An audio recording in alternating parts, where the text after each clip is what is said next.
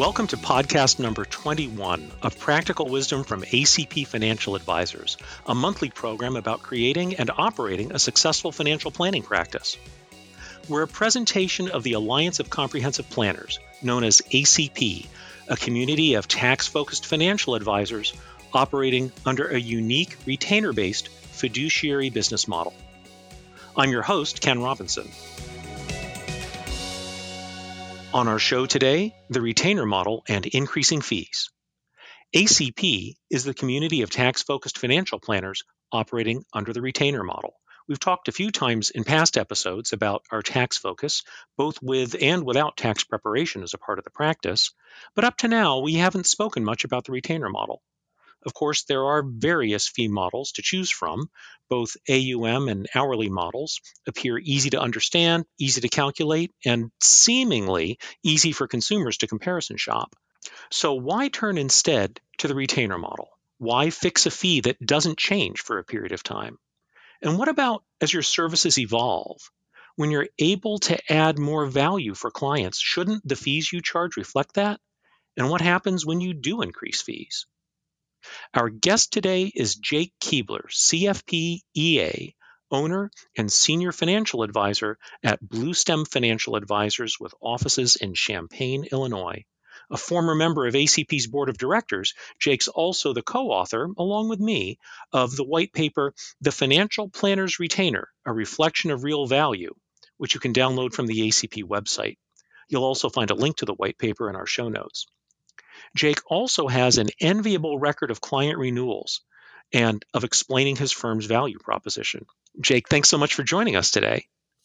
Ken, happy to be here. Thanks for having me. Sure. So the word retainer has a number of different meanings. When we're referring to the retainer model in financial planning, what are we really talking about? Well, Ken, I think you sort of answered that question in your introduction when you talked about a fixed fee that doesn't change for a period of time.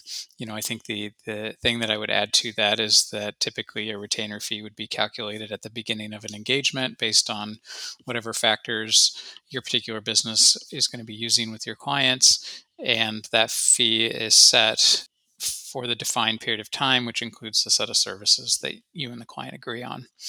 I think the best way to understand what a retainer fee is to contrast it with a couple other models that are out there.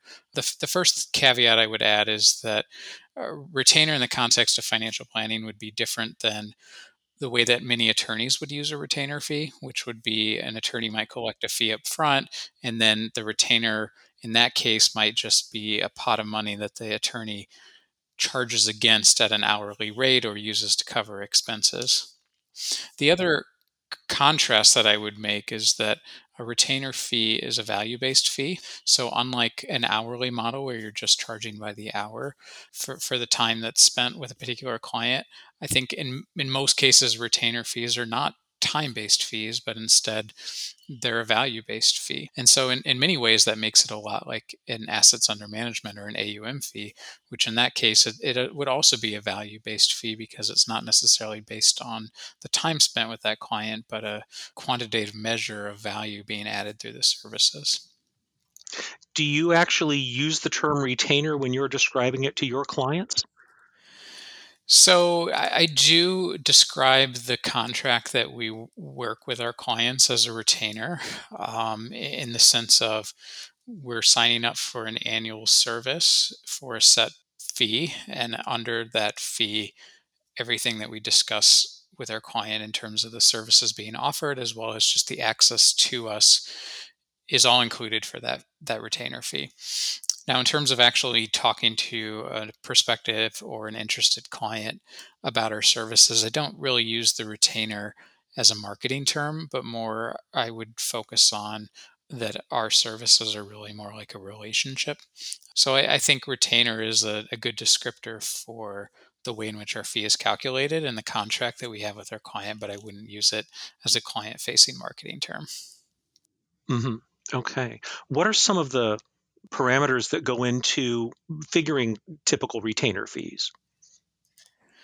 Yeah, well, I think part of the nice thing about a retainer fee is you have the flexibility to make it work for your firm and your particular clientele and services. I think the most predominant methods for charging retainer in financial planning services would be by using a combination of income and net worth.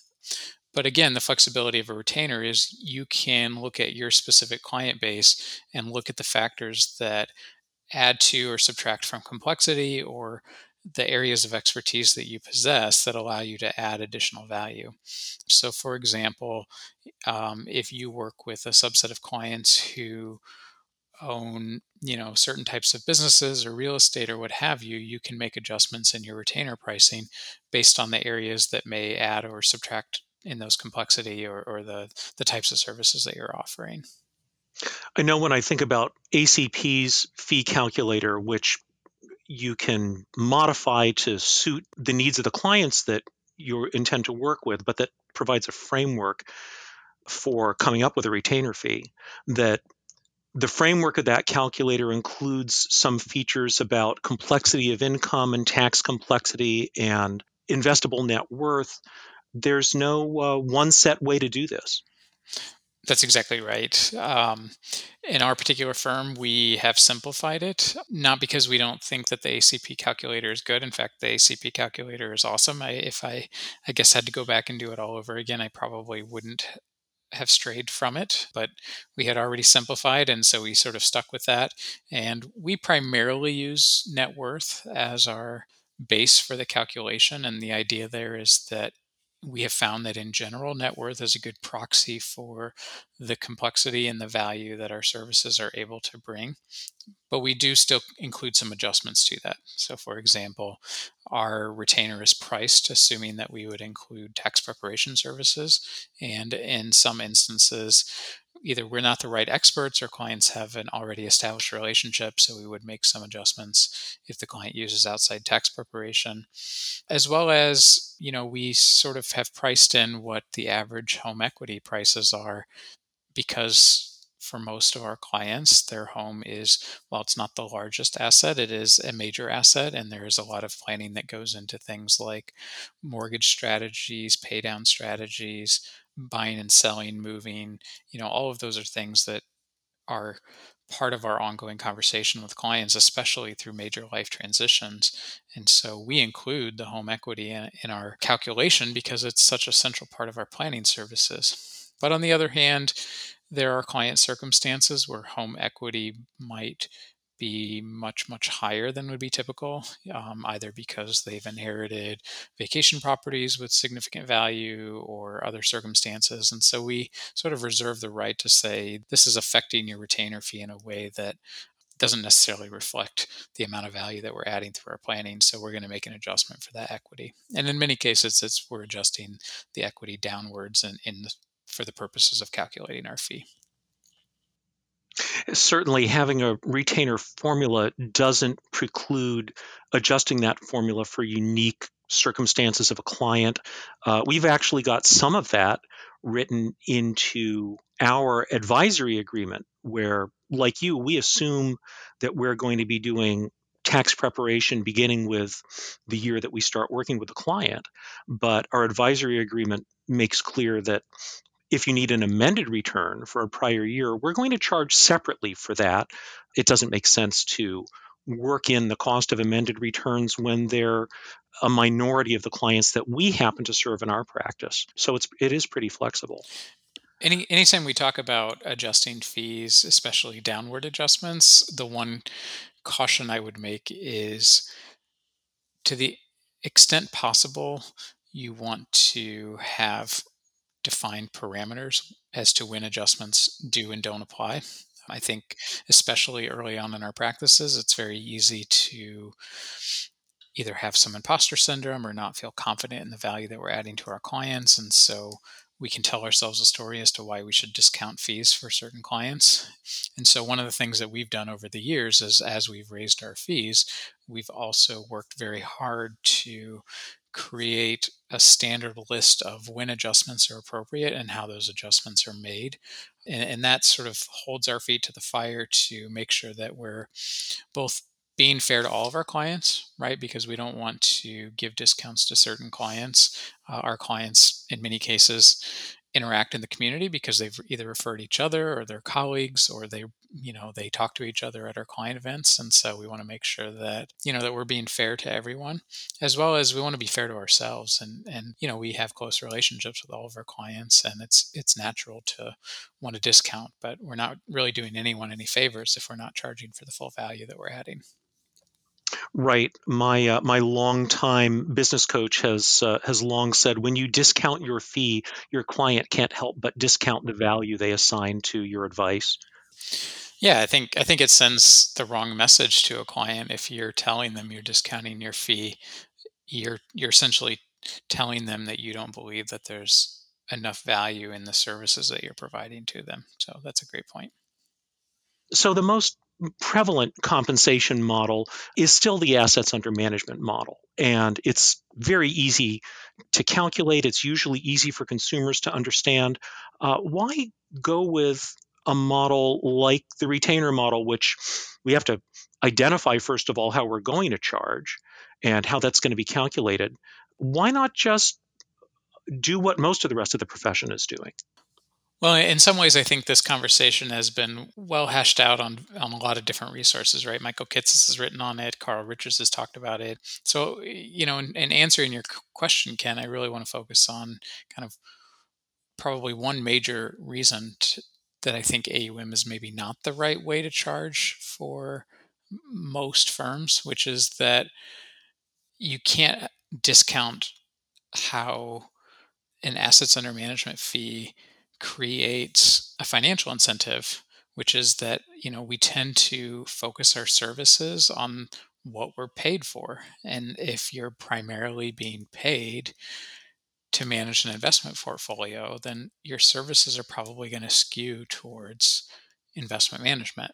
And I don't want to say that investment management is not a major part of our services to clients, but it's not the only service that we're providing to them. And in fact, it's really just one piece of the overall comprehensive services that we're providing to our clients. And so I think it tends to send the wrong message, both to the client as well as to the advisor, about what are we doing together and where is the value in the services that we're providing for our clients.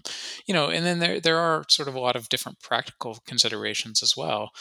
So, for example, with an assets under management fee, in most cases, you're only going to charge upon the assets that you have custody and control over, which is going to limit your client base to clients who have sufficient investable assets, as well as, you know, there's going to be a lot more opportunities for conflicts of interest. For example, you have a client that comes to you, they're willing to transfer $1 million to you, but they still have a 401k, or they've got assets elsewhere that either maybe they're unable to or unwilling to transfer to you. So then you have all these other considerations about, well, am I still providing advice on that? If I am providing advice, am I being compensated for that advice?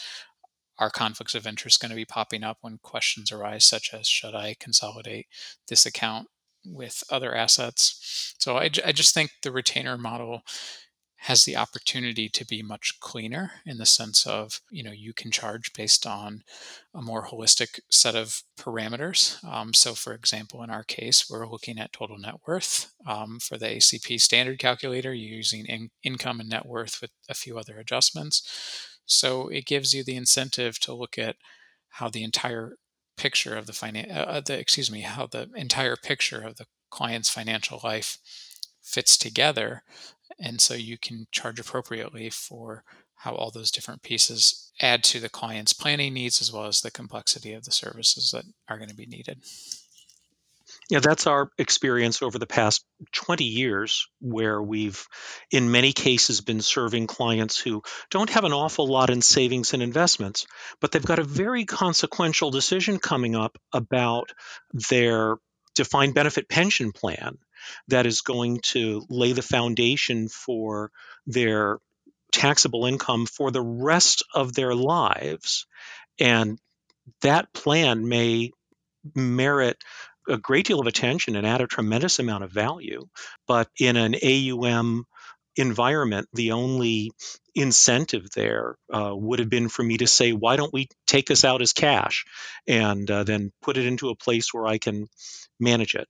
which would not have been in the best interest of the vast majority of the clients that have had that decision to make. And instead, we can just treat that as a feature of their overall financial situation, make complexity adjustments as necessary, and it makes it very natural to return to that fundamental fiduciary question. What's in the best interest of this client and their household? I find it interesting the number of advisors out there who describe their services as holistic or comprehensive, but bill on AUM and only invest the assets, or only really focus on the assets that they have under their direct control as assets under management.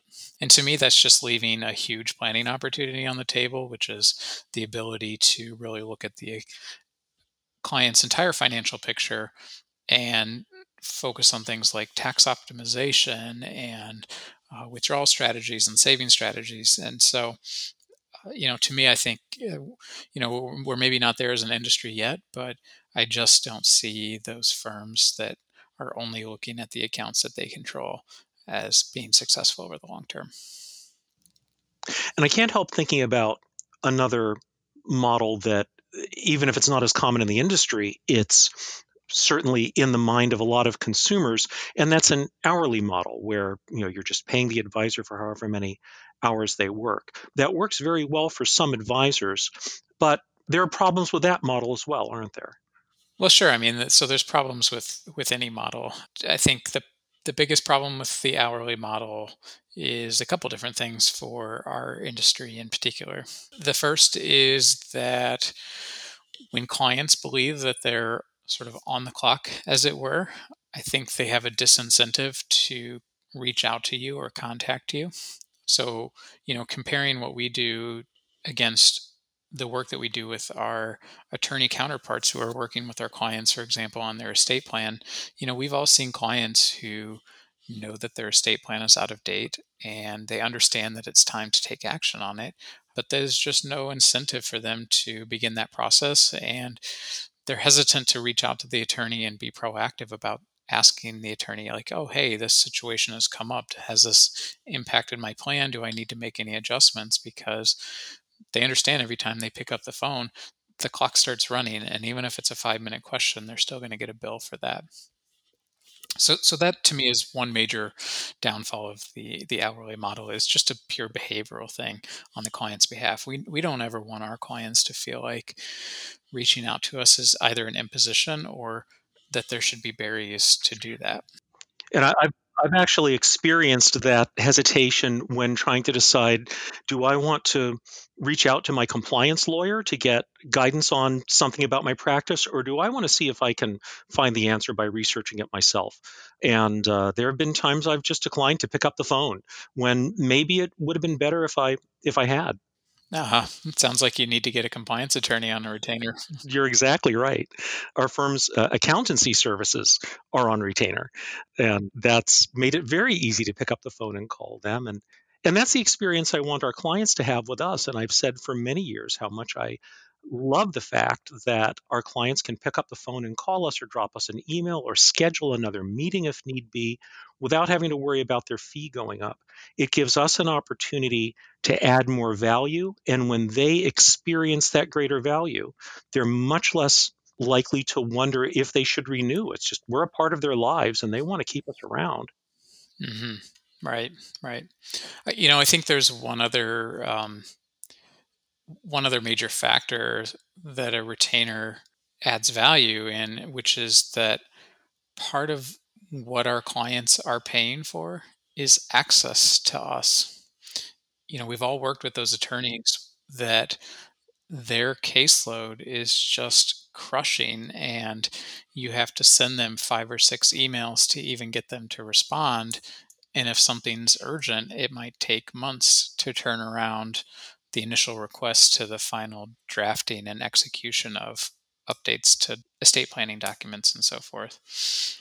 I know some regulators have not been happy about describing retainer services as part of the benefit and part of the compensation is for access. But the reality is that's what clients want. they want to know that when they call us, that we pick up the phone. And more importantly, they want to know that when they pick up the phone to call us, we know who they are, we know their situation, and we can quickly respond to questions because we know what the right answer is. So, you know, one example of this is, you know, in the last year, interest rates have fallen dramatically. And so we were talking to clients, you know, almost on a monthly basis about, is it time to refinance your mortgage? And at the same time, we're looking at things like, well, you know, you were thinking about doing some home improvements. Maybe this is some time to cash out the mortgage to help pay for those. And we've had some clients who were either clients in the past or had done some limited engagement projects with us, and they would call us up and say, hey, we noticed interest rates are down. Should we refinance our mortgage? Or, hey, we're about to do our kitchen. Should we refinance our mortgage, or should we take out a home equity loan? And I have to tell them, you know, that's a complicated question. I don't really know where you stand at the moment financially. And oh, by the way, I have a wait list, so I can answer that for you in 6 months. So, you know, so I think the reality is that part of the retainer service and part of the benefit to the client is they know we're here for them when they need us. And that goes to your point of the retainer being a, you know, value add proposition, yeah, as is the holistic, or if you prefer, comprehensive model, where we do know people's financial lives in a lot of different dimensions and know it very deeply, where saying I have access to Jake when I need an answer to something, it's really meaningful. You've had the experience of increasing fees and having clients agree to those increased fees. Tell us something about how you've conveyed the value proposition when you've done that. Yeah, well, I mean, it's interesting. So we as a firm have actually raised our fees several times, which I think is really probably a reflection on what happens with a lot of firms, which is when you're first starting out and you're eager to grow and you're hungry, you discount your fees because you just don't feel confident about your value proposition. And for a very long time, I looked across the industry and felt like fees were just too high and expected that there was going to be fee compression. And my rationale was, we're on the cusp of technology disrupting a lot of the services that we do. You know, we were looking in the, you know, early 2010s with robo-advisors and financial planning software coming out that was more sophisticated and more integrated and automating data collection. And so I was looking at all these things and thinking, as automation and artificial intelligence and all these things become more sophisticated, then our planning services are going to become more efficient and therefore fees are going to go down. It took me a very long time to realize that I was wrong, in that the value proposition has not gone away as technology has changed the way that we do services. What it's done is eliminated a lot of the, you know, just the sort of sheer time and effort that it takes to collect information and to analyze that information. But what's ended up happening, at least within our firm, is as technology has made our services more efficient, we've just been able to dive deeper and do better planning. And not only are we doing better planning, but I think really what's happened is it's opened up space to focus on the relationship aspect. And what I mean by that is really focusing on our clients, on having high quality, high impact meetings where we're not sitting there telling the client, you know, here's all this great analysis we've done and let me walk you through this model that we created, but instead opening up space to just learn more about the client. Who are they?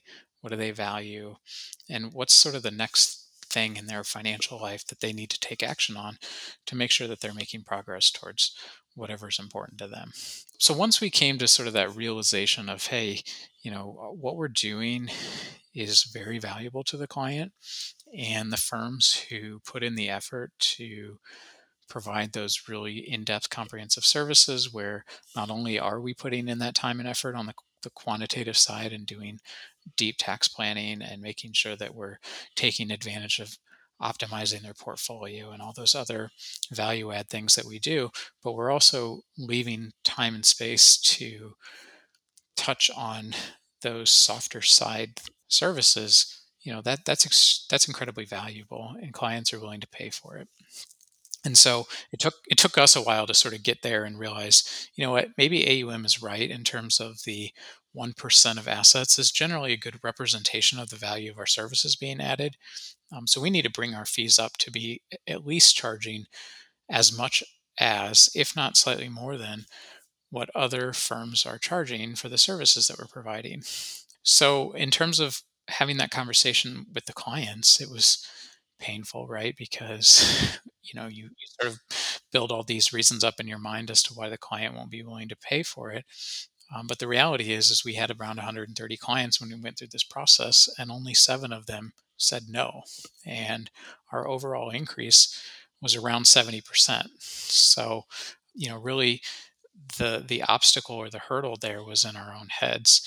You know, we kept the conversation very simple and basically said that we're constantly improving our services and we want to make sure that we're consistently adding as much value as possible. And we cannot continue to be a top tier service while also being the discount provider, right? So we can either be the low cost provider or we can be the high value provider. And we've decided that we want to be the high value provider. So here's our new fee. If you want to continue, this is what our fee will be going forward. 70% of the clients said, absolutely, understand, we'll continue. Probably another 20% said, I'm not happy about it, but you know what? We value what you do. And then you have the 10% that really pushed back. And of the 10%, some of them left and some of them ended up shopping around and realizing that, yeah, you're right. You know, your guys' fee is in line with what the industry charges. And we know that you provide a great service. So some of them even ended up sticking around. Yeah. Yeah. And our experience has been similar in raising fees in our firm. And I'll never forget the 2 clients relatively early in my practice when I had, you know, exactly that imposter syndrome you've been talking about and trying to figure out, you know, what am I worth as a newer advisor? And then after a while, I had these 2 clients in particular that, you know, whenever they would come through the door, I would feel annoyed.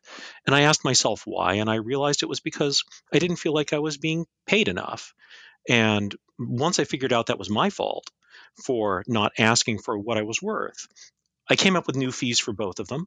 And I had discussions with both of them about bringing their fees up to be in line with what we were charging newer clients who had similar levels of complexity. And I will never forget those 2 discussions. The one hemmed and hawed and tried to negotiate for about 20 minutes. And then when they finally said, well, okay, you're right, I'm not going to be able to find these services this inexpensively elsewhere, not only did they sign up, but they literally stayed clients for life until both of them had passed on. They stayed clients for every remaining year of their life. The other clients, their fee actually doubled. And the only question they had after I explained why I was raising their fee was, where would you like us to sign? And they remain clients all these years later. I think of fee increases by other colleagues in ACP, and I cannot remember any time that I've heard someone, you know, of our colleagues say, I regret raising my fees. I think explaining it and explaining the value intelligently has been an important part of that. But without exception, every discussion I've heard in 20 years in ACP of raising fees is, we didn't need to be as nervous about it and we should have done it sooner. Absolutely. The other interesting thing that I sometimes hear when advisors are unhappy about their fees is that early on we have this tendency to sort of customize our services for every single client.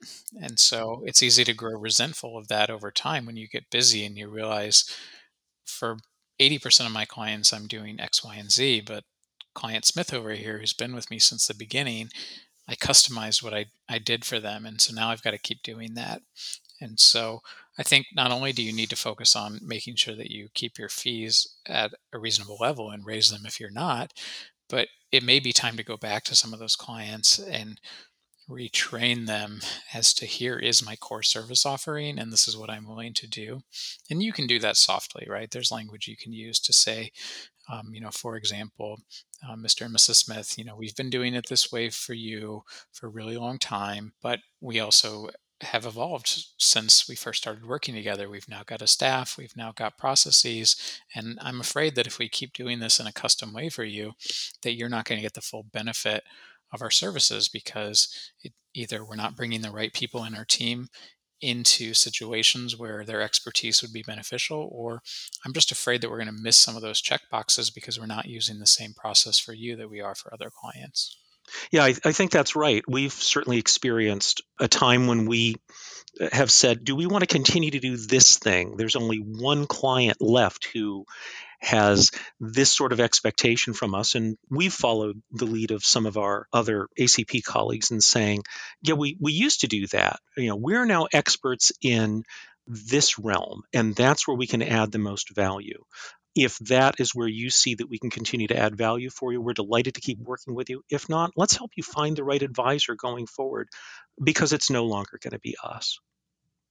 Jake, we've talked a couple of times about the ACP fee calculator, and I hasten to point out that ACP provides its members a method for figuring out what they want to charge. ACP does not dictate what members should charge. The fee calculator itself is very adjustable and very customizable, and is focused on identifying things that add value for the client, but the amounts that are applied to those are up to each firm. Have you found that you've, over the years, changed your fee calculation in a way that says, okay, we're looking at the right things, we just don't have the right fees coming from each of these places where we're adding value?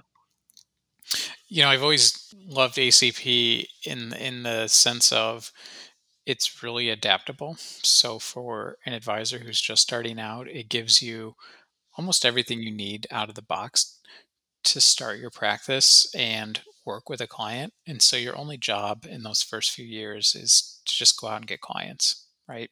And so but then the other beauty of ACP is that we have this sort of underpinning of a philosophy and a way to work with clients that really emphasizes that relationship and makes sure that we're touching base regularly with our clients and continuing to add value by keeping up with their life, making small tweaks, making small adjustments. And so as you begin to fill up your client base and you start to see the particular needs of the types of clients that you work with, then you can begin to adapt the model. So in our particular firm, you know, like I said, we did adapt the fee calculator, and actually this happened even before I was an owner. So my firm was founded by another ACP member, Karen Folk, and she adapted the model many, many years ago. And for a period of time, she had actually gone to just a tiered structure. And by tiers, I mean she had basically two levels of, I think she called it silver and platinum, or silver and gold. And if you were of lower complexity, you were at a lower level fixed fee retainer, and if you were slightly higher in complexity, you would be at the higher level. And when I joined her, we found that the two levels just didn't differentiate enough the different levels of complexities that we had with our clients. So we expanded from 2 tiers to 6 tiers, which was our first fee increase. And it worked better, but one of the things that we found was that we just weren't very good about going back and reassessing our individual client situations. And so we decided that we needed to have a system of calculating fees that would automatically move clients to a higher fee as their financial life and their situation progressed. It's kind of interesting. One of the things that we found with our clients and working with us is when they take our advice and they increase their savings and they spend money in accordance to their values instead of just spending money because it's there, you know, they tend to accumulate wealth and they become wealthy, and our fees just weren't keeping up with that situational change. And so we knew we needed to get rid of the tiered structure. And because we had such a simple, you know, if your net worth and income was between this range, then your tier was, you know, level 1, and so on and so forth. We wanted to keep the next iteration simple, but it also needed to adapt automatically. And so that's why we selected net worth as sort of our primary piece of the net worth calculation. The other thing about it is that we primarily work with university professors, and so their net worth tends to be very concentrated in their employer 403Bs and deferred compensation plans. And so another benefit of the retainer model is we're not precluded from working with those clients, even though they're not retired and they can't move those assets over to us. But we're still able to charge on them, and we're able to provide massive value to them because we know the university plans and we know the nuances of what's good for the client and what benefits to select. And also, because we work with so many university clients, we've also been able to get onto the Fidelity and TIAA platforms to actually directly manage those accounts. Excellent, excellent. What a great example of your being able to have your service evolve as your practice has grown. And just as our services evolve and our clients' lives change, you know, the value that we're providing to them increases over time, and it's appropriate for our fees to follow suit. Jake, thanks so much for joining us today. It's been such a pleasure having you with us. Yeah, the pleasure is all mine, Ken. Thank you for having me. You've been listening to Jake Keebler, CFP, EA, owner and senior financial advisor at Blue Stem Financial Advisors with offices in Champaign, Illinois. There's a link to Jake's website in our show notes, along with a link to the white paper, The Financial Planner's Retainer, A Reflection of Real Value. This is podcast number 21 of Practical Wisdom from ACP Financial Advisors, from the Alliance of Comprehensive Planners. ACP is a community of tax-focused financial advisors operating under a unique fee-only retainer model. For more than 25 years, ACP has trained advisors in the practices and tools of a comprehensive process rooted in the uncompromising values of fiduciary fee-only planning. Our members are pioneers and innovators who together have perfected a unique retainer-based, tax-focused, comprehensive approach, providing a distinct alternative in the financial planning marketplace. ACP offers a lower-cost associate membership for those who want to learn and apply ACP's methodology prior to becoming certified members. For more information, call 910-769-1569 or visit acplanners.org.